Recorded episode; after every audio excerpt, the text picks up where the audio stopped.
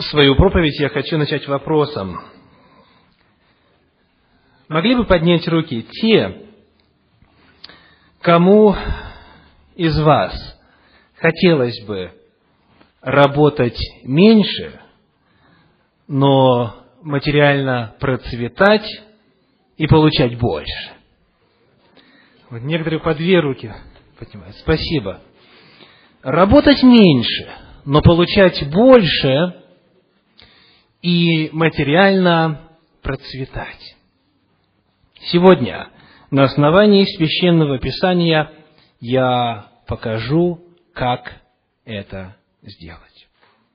Мы продолжаем с вами цикл проповедей от Рада Шаббата. И сегодня вторая суббота, во время которой мы исследуем благословения – находящиеся, сосредоточенные и изливаемые соблюдением, празднованием и святостью субботнего дня. Вначале мы говорили с вами о том, что суббота несет в плане информации, какую весть она несет, в чем ее богословская суть начиная с прошлой субботы, мы стали исследовать благословения, которые она на практическом уровне несет. И первое благословение – это благословение священного собрания, в рамках которого Господь производит таинственное, чудесное действие освящения человека, наделяет его силой на трудовую неделю. И сегодня тема проповеди – благословение отдыха суббота несет удивительное благословение отдыха. Давайте вспомним, какова ситуация с работой и отдыхом у вас в семьях. Что происходит в обществе вокруг нас в принципе в отношении этого дела. Кому известна фраза «время-деньги»? Здесь это подразумевает, что чем больше вы времени посвящаете работе, тем больше у вас возможность заработать денег. Если, к примеру, в Советском Союзе вовсе не обязательно это были взаимосвязанные понятия, количество времени и зарплата в конце месяца, то здесь чем больше часов вы будете работать, тем, как правило, больше вы заработаете. В особенности, если вы работаете в сверхурочное время. Кто знает, как это переводится на английский язык? Overtime, хорошо. Не все знают, что overtime это фактически сверхурочное. Ну, вы можете вдвое заработать больше, а иногда еще больше в субботу. И вот человек стоит перед э, четким осознанием того факта, что время это в действительности деньги. Время, вкладываемое в образование, или время, вкладываемое, вкладываемое фактически в работу, оно возвращается к человеку большими материальными благословениями. И если человек встает на этот путь, то его ожидают, конечно же, результаты. Упомянем некоторые из них. Вначале человек работает, чтобы ему платили деньги, а затем он платит деньги, чтобы быть в состоянии продолжать работать. В результате чего? Износа. Человек отдает все свои силы, все свое время, все свои таланты для того, чтобы зарабатывать деньги – и потом тратит эти деньги для того, чтобы лечиться, оплачивать медицинские счета, чтобы опять же быть в состоянии продолжать работать. Кому известна такая история? К сожалению, для многих это реальность. Человек теряет здоровье. Еще один из результатов – это то, что появляются проблемы в семье.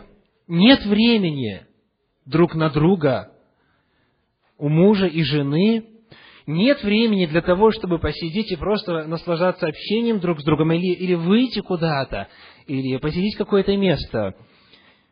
Нет времени на детей. А по статистике, в среднем американская семья общается с ребенком, отдельно взятый родитель, 7 минут в день. Я не говорю о времени, проведенном за завтраком, или о времени, которое ушло на отчитку ребенка за невыполненные домашние задания. Я говорю именно о времени один на один, когда ты общаешься с этой взрослеющей личностью. Третья проблема, очень серьезная проблема, это проблема спасения своей души. Нет времени для Бога, нет времени для духовного. Евангелие от Луки в 21 главе, в стихах с 34 по 36 эта проблема описана так. Евангелие от Луки, 21 глава, стихи с 34 по 36 говорят, «Смотрите же за собою, чтобы сердца ваши не отягощались объедением и пьянством и заботами житейскими, и чтобы день тот не постиг вас внезапно, ибо он, как сеть, найдет на всех живущих по всему лицу земному, и так бодрствуйте во всякое время и молитесь, да сподобитесь избежать всех их будущих бедствий и предстать пред Сына Человеческого. Иисус Христос называет некоторые барьеры, некоторые помехи на пути готовности к Его встрече, когда Он придет во второй раз. И в том числе Он говорит, что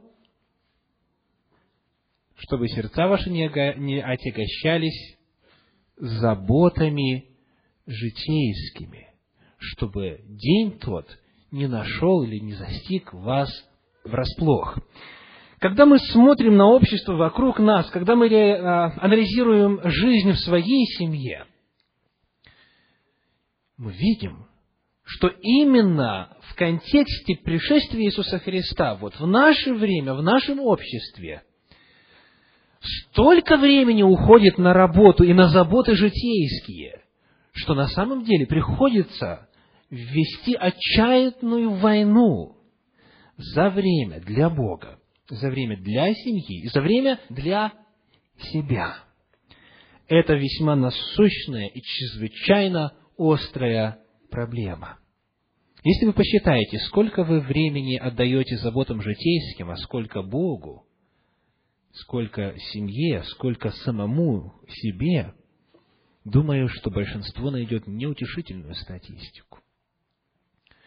Каков Божий ответ на эту ситуацию? Божье решение таково.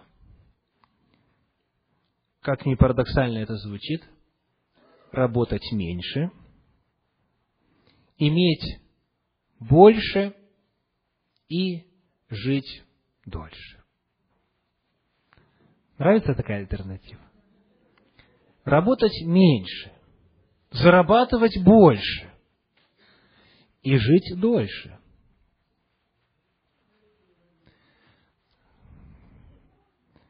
Все возможно верующему.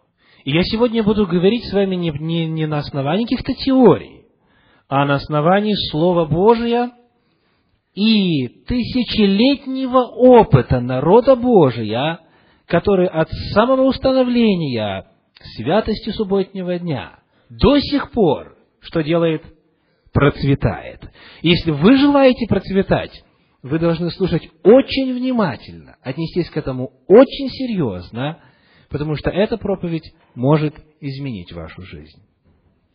Давайте посмотрим каким образом Господь предлагает нам иметь больше, работая меньше и живя дольше. В книге Исход в 32 главе, вернее, в 23 главе находится одно интересное установление. Книга Исход, 23 глава, 12 стих. Исход 23, 12. Шесть дней делай дела твои, а в седьмой день покойся чтобы отдохнул вол твой и осел твой, и успокоился сын рабы твоей, и пришлет. Суббота, как мы узнаем, седьмой день по библейскому календарю, это не только день для священного собрания, о чем мы говорили в прошлый раз, это день просто-напросто для чего? Для физического отдыха. И здесь есть очень два важных слова в этом стихе. Первое какое в русском переводе? Чтобы отдохнул. И второе слово какое?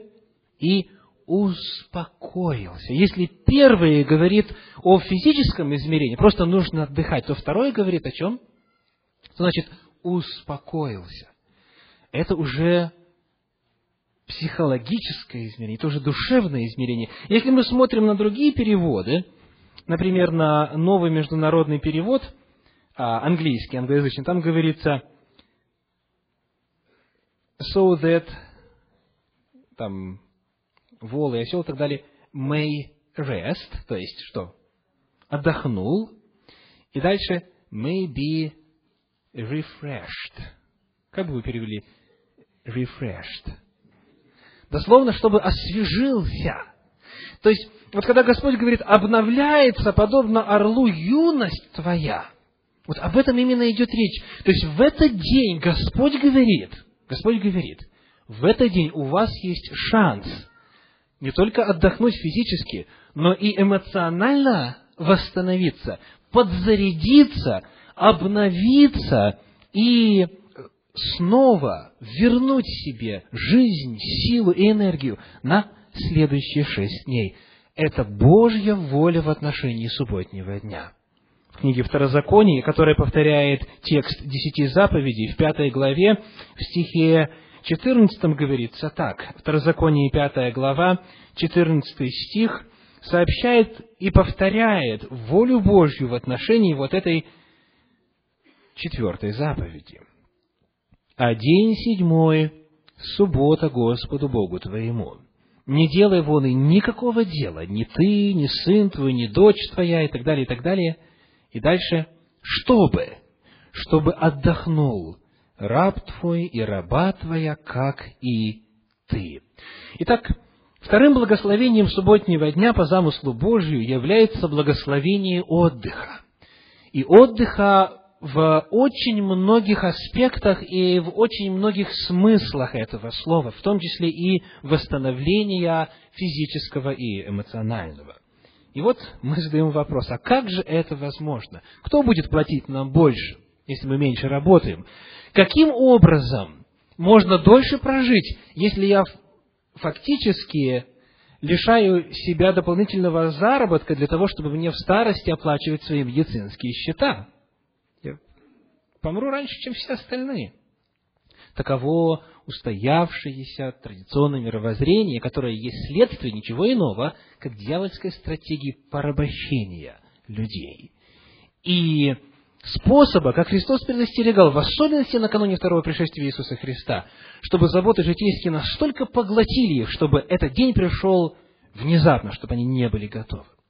Итак, каков механизм, благодаря чему можно фактически достичь того, о чем я заявил в начале своей проповеди. Приглашаю вас открыть книгу «Бытие», вторую главу. «Бытие», вторая глава, стихи с первого по третий. «Бытие», вторая глава, стихи с первого по третий. «Так совершены небо и земля, и все воинство их. И совершил Бог к седьмому дню дела свои, которые Он делал, и почил в день седьмой от всех дел своих, которые делал. И благословил Бог седьмой день, и осветил его, ибо вон и почил от всех дел своих, которые Бог творил и созидал. В прошлый раз мы говорили о том, что значит, что Бог осветил этот день, и мы выяснили, что Бог передал этому дню качества святости, которое, в свою очередь, распространяется на всех, кто с верой участвует в праздновании этого дня. Что вот это качество времени, святость, передается всем, кто посвящает одну седьмую времени Господу в особенности, в частности, в рамках священного собрания. Сегодня мы немножечко подробнее рассмотрим, что значит, что Бог благословил этот день. Что такое благословил? Каково значение и какова природа этой вот функции, которую Господь совершил по отношению к субботе, к седьмому дню. Когда мы смотрим на, само, слово «благословил» в русском языке, то значение его очень просто. Что это означает? Благословил. Это значит произнес доброе слово. Что-то доброе сказал кому-то. И вот, когда мы смотрим на человеческие благословения, то это просто пожелание добра, чтобы ты был здоров, или чтобы у тебя была хорошая зарплата, и так далее. То есть это пожелание счастья, благополучия, любви и так далее. Это благословение, это добрые слова. По сути, они несут в себе ничего большее, кроме как выражение доброго отношения к человеку. Фактически Господь говорит, вы можете благословлять, но это ничего не состоится, если это не по моей воле. В, э, в книге пророка Малахии говорится так. Малахии 2 глава, стихи 1 и 2. Очень интересное место. Малахии 2 глава, 1 и 2 стиха. «Итак, для вас, священники, это заповедь. Если вы не послушаетесь, и если не примете к сердцу, чтобы воздавать славу имени моему, говорит Господь Савов, то я пошлю на вас проклятие, и дальше, и прокляну ваши благословения.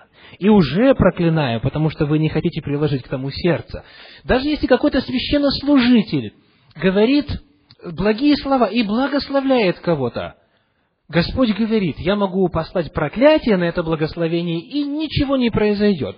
То есть в конечном счете чтобы благословение исполнилось, необходимо задействовать сверхъестественные силы. В противном случае это просто доброе пожелание. А вот теперь давайте посмотрим на природу Божьего благословения. Что происходит, когда Бог говорит добрые слова в отношении кого-то? Что происходит с Его словами? Книга Псалтирь сообщает следующее. Книга Псалтирь, 32 глава, 9 стих. Он сказал и, что дальше? И сделалось, повелел и явилось. Когда Господь произносит слово, Он, будучи Творцом неба и земли, обладая творческой силой, фактически меняет материю, меняет обстоятельства, меняет вещество. Он, когда кому-то что-то доброе говорит, это не просто хорошие пожелания, как у людей это повеление, в результате которого происходят фактические изменения сущности и природы того явления или той личности, или тех обстоятельств, на которые это благословение изречено. Пророк Исаия об этом писал так, в 51, вернее, 55 главе своей книги в 11 стихе. Исаии 55, 11. Давайте прочитаем. Слово мое, которое исходит из уст моих, оно не возвращается ко мне тщетным, но исполняет то, что мне угодно, и совершает то, для чего я послал его. Когда Господь благословил субботний день, когда Он благословил седьмой день в самом начале, это не просто доброе пожелание – это изменение природы этого дня. Ни один другой день не имеет этого качества. Ни один другой день недели не имеет этой характеристики. Бог благословил, и произнесенное слово произвело удивительные преобразования этого времени. Давайте теперь посмотрим, что это означает на практике для нас – когда мы принимаем решение стать восприемниками этого благословения. В книге притчи, в 10 главе, в 22 стихе на эту тему говорится так. что приносит с собою Божье благословение. Книга притчи, глава 30, не, глава 10, стих 22. Притчи 10, 22. Благословение Господне, что написано дальше? Оно обогащает. Благословение Господне, оно обогащает и печали с собою не приносит. Удивительное заявление. Когда Господь благословил субботний день, Он передал ему эти качества. Теперь всякий, кто входит в это особое пространство времени, признавая это благословение и прося у Бога стать восприемниками этого благословения, он что по Библии? Он обогащается. И печаль уходит, печаль удаляется из его жизни.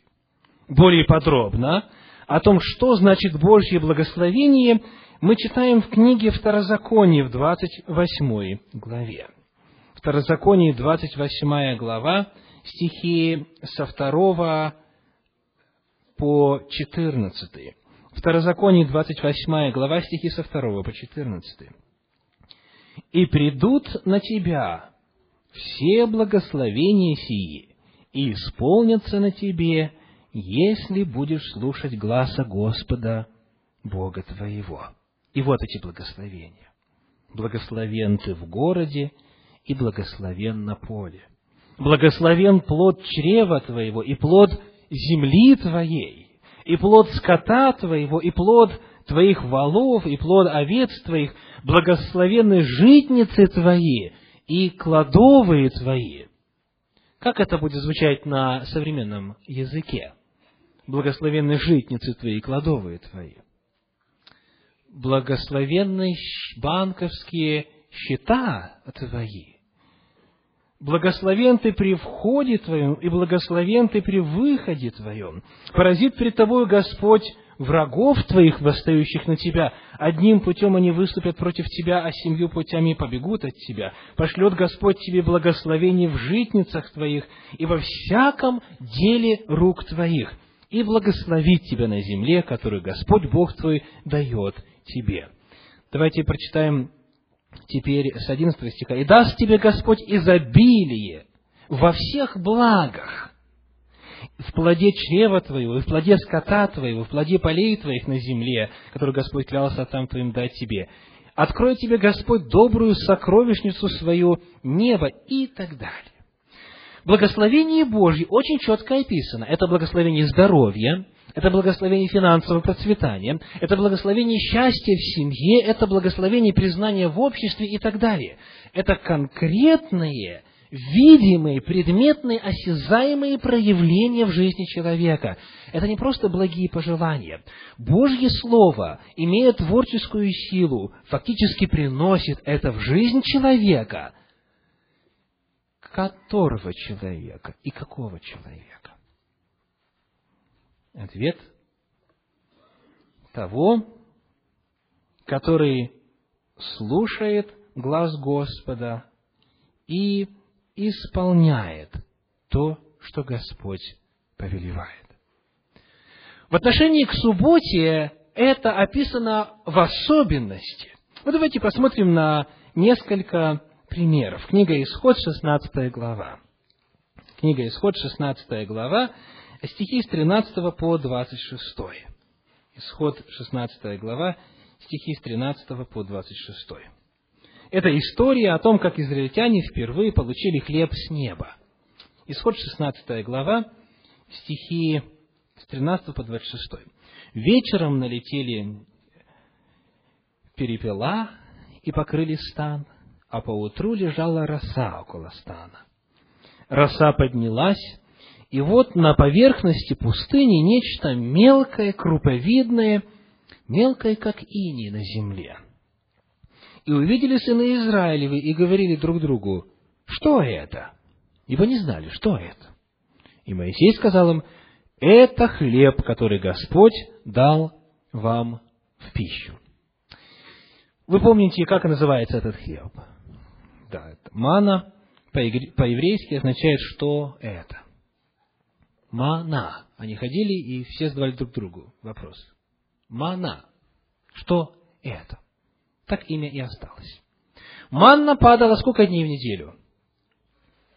Шесть дней в неделю. Давайте прочитаем. Вот что повелел Господь. Собирайте его каждый постольку, сколько ему съесть. И сделали сыны Израилевы и собрали кто много, кто мало.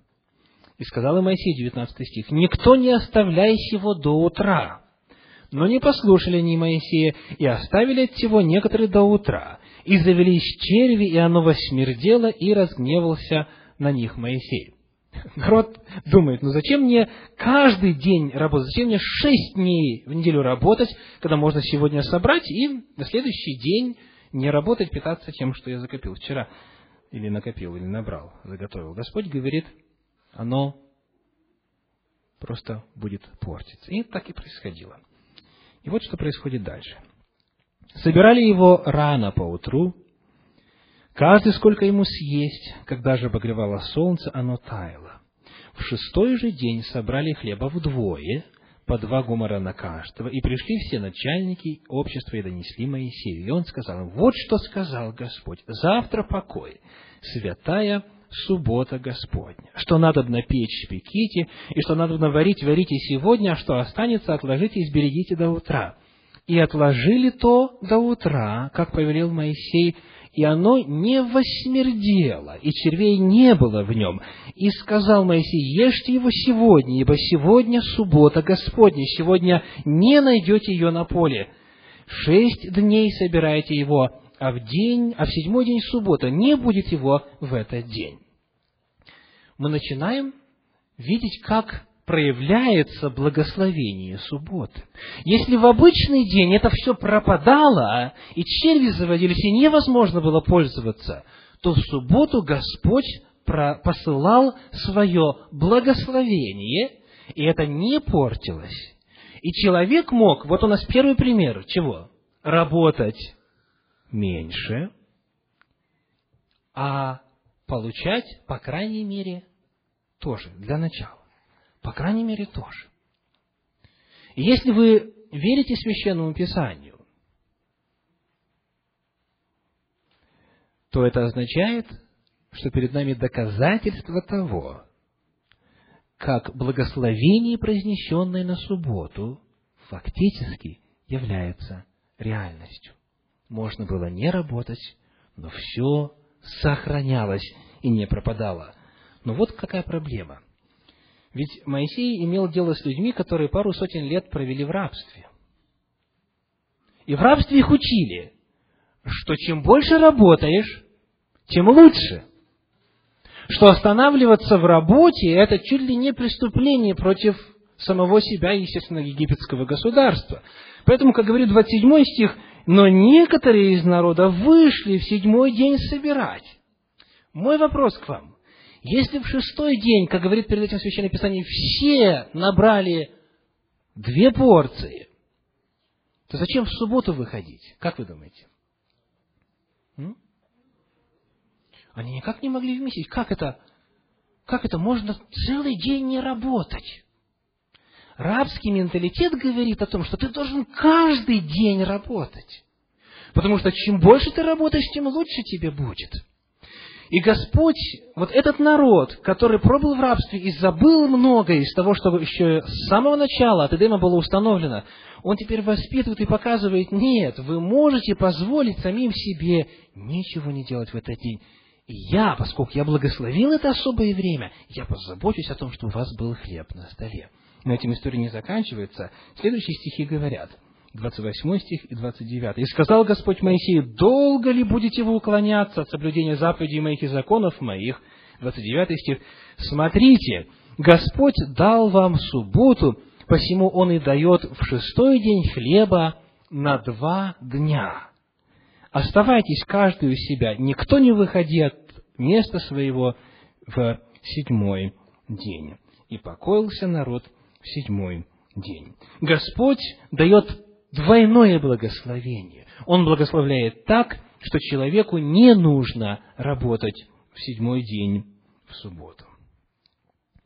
Вторая иллюстрация, которая показывает, что благословение Господне обогащает и печали с собой не приносит, и что оно реально и действительно, это книга Левит, 25 глава. Книга Левит, 25 глава, стихи с 1 по 7 говорит так. А, Левит, 25 глава, первые семь стихов. «И сказал Господь Моисею на горе Синае, говоря, «Объяви сынам Израилевым и скажи им, когда придете в землю, которую я даю вам, тогда земля должна покоиться в субботу Господню». Так перед нами та же самая тема – суббота Господня. Шесть лет засевай поле твое, и шесть лет обрезывай виноградник твой, и собирай произведения их, а в седьмой год да будет суббота покоя земли, суббота Господня. Поле твоего не засевай, и виноградника твоего не обрезывай. Что само вырастет на жатве твоей, не сжинай, и гроздов с необрезанных лоз твоих не снимай, да будет это год покоя земли. Для многих это звучит как финансовое самоубийство. Не работать целый год. Не работать целый год. Раз в каждые семь лет. И естественно, что и тогда, как и сегодня, есть люди, которые говорят, это что-то как-то ненормально. И вот что происходит. Стихи с 18 по 22 этой же 25 главы книги Левита. «Исполняйте постановления мои, и храните законы мои, и исполняйте их, и будете жить спокойно на земле. И будет земля давать плод свой, и будете есть досыта, и будете жить спокойно на ней». И вот вопрос. Если скажете, что же нам есть в седьмой год, когда мы не будем ни сеять, ни собирать произведения наших? Знакомый вопрос? Многие из вас его задали, некоторые не, удержались вслух. Сказали, «А откуда мы деньги возьмем, если мы будем работать меньше? Как? Как это будет? Ответ. Все от вас зависит. Господь говорит, помните 18 стих, если вы будете исполнять постановления мои и хранить законы мои, то тогда вот что произойдет – я пошлю благословение мое на вас в шестой год, и он принесет произведение на три года. И будете сеять в восьмой год, но есть будете произведения старые до девятого года, доколе не поспеют произведения его, будете есть старое. В другом месте написано, вы выбросите старое ради нового. Господь говорит, что если вы будете жить по моим заповедям, по моим законам, то я благословлю субботу так, что то время, которое вы посвятили мне и себе, и семье, и всем иным целям, ради которых суббота была дана, оно обернется для вас в данном случае тройным благословением. Я пошлю в шестой год урожай не на один год, а на три года. И вы можете не работать целый год. И Господь говорит о том, что это есть не что иное, как реализация и исполнение и доказательство благословения субботы. Итак, несмотря на то, что человек работает меньше, он получает больше, потому что пользуется чем? Благословением. Благословение – это удивительное, могущественное слово. Человек пользуется благословением, которое Бог дал на субботний день. И на всех, кто входит в это благословение, живет по закону Божью и принимает его верою. А какая же есть альтернатива? Если не пользоваться благословением, которое Господь дает. Альтернативой благословению является что? Проклятие. И в книге пророка Агия, в первой главе, в стихах с 5 по 11, это проклятие тоже очень описано четко и предметно. Итак, книга пророка Агия, первая глава, стихи с 5 по 11. Агия, первая глава, с 5 по 11. Посему ныне так говорит Господь Саваоф, обратите сердце ваше на пути ваши. Вы сеете много, а собираете мало. Едите, но не в сытость, пьете, но не напиваетесь, одеваетесь, а не согреваетесь. И вот удивительная фраза, зарабатывающий плату, что дальше? Зарабатывает для дырявого кошелька. Все делает правильно. Время – деньги. Чем больше работаешь, тем больше должен был получать. Но вот проблема. Так говорит Господь Саваоф. А обратите сердце ваше на пути ваши. Взойдите на гору и носите дерева, и стройте храм, и я буду благоволить к нему и прославлюсь, говорит Господь. Ожидаете многого, а выходит мало. И что принесете домой, то я развею. За что, говорит Господь Заваоф? За дом мой, который в запустении, тогда как вы бежите каждый к своему дому. Посему-то небо заключилось и не дает вам росы, и земля не дает своих произведений, и я призвал засуху на землю, и так далее. Перед человеком два пути вот в этом вопросе. Работать как можно больше, работать до изнеможения, работать сверхурочно, в попытке как-то справиться со всеми платежами и улучшить качество своей жизни. Но практика показывает, что этого не происходит. Если человек делает это в ущерб святому времени, отделенному Господом для особых целей. И напротив, человек может работать на одну седьмую времени меньше, но получать намного больше, потому что он принимает благословение субботнего дня.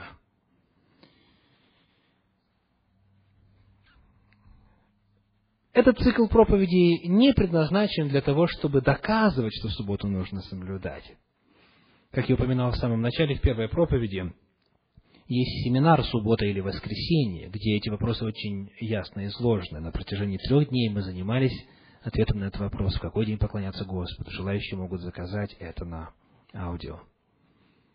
Но Новый Завет показывает, что апостолы продолжали понимать благословения субботнего дня даже после смерти Иисуса Христа. И они получали эти благословения. В 13 главе книги «Деяния апостолов» в стихах с 42 по 44 рассказывается следующая ситуация. Деяния апостолов, 13 глава, стихи с 42 по 44. При выходе их из иудейской синагоги язычники просили их говорить о том же в следующую субботу. 44 стих говорит, в следующую субботу почти весь город собрался слушать Слово Божье. Так давайте посмотрим на эту ситуацию коротко, чтобы показать, что суббота продолжала изливать свои благословения и за временем смерти Иисуса Христа и наступлением эпохи Нового Завета. Мы видим здесь ситуацию, когда после завершения богослужения в синагоге язычники, сказано, при выходе апостолов, просили их говорить о том же в следующую субботу. Скажите, почему при выходе? Какие есть догадки? Язычникам нельзя входить в синагогу, за исключением тех, кто обрезался и стал иудеем. То есть они не присутствовали на том богослужении. Итак, второе, на что я хочу обратить ваше внимание, они просят говорить о чем? О том же. Почему? Потому что они не слышали, они хотят тоже узнать. И третье, сказано, в следующую субботу весь город собрался. Значит, это уже не было в синагоге, а где-то было в месте, куда все могли прийти. Но я хочу обратить ваше внимание, что апостолы не пригласили весь город в другой день недели. Можно же было в следующий, в первый день недели это сделать. Нет, они воспользовались субботой. Именно этим временем, потому что они продолжали ее светить они продолжали получать благословение от святости субботнего дня. И иудеи, и язычники, люди всех национальностей в лице Адама и Евы были первыми восприемниками всех благословений субботы. И в Новом Завете этот вопрос представлен так же, как и в самом начале. Итак, сегодня мы с вами рассматриваем, что Священное Писание говорит о благословениях субботы в контексте отдыха и увеличения своего благосостояния. Помимо увеличения благосостояния, есть еще одно измерение благословения, о котором говорит Священное Писание именно в контексте субботы. Давайте откроем вместе книгу Псалтирь, 91 главу. Книга Псалтирь, 91 глава. Прочитаем там стихи с 1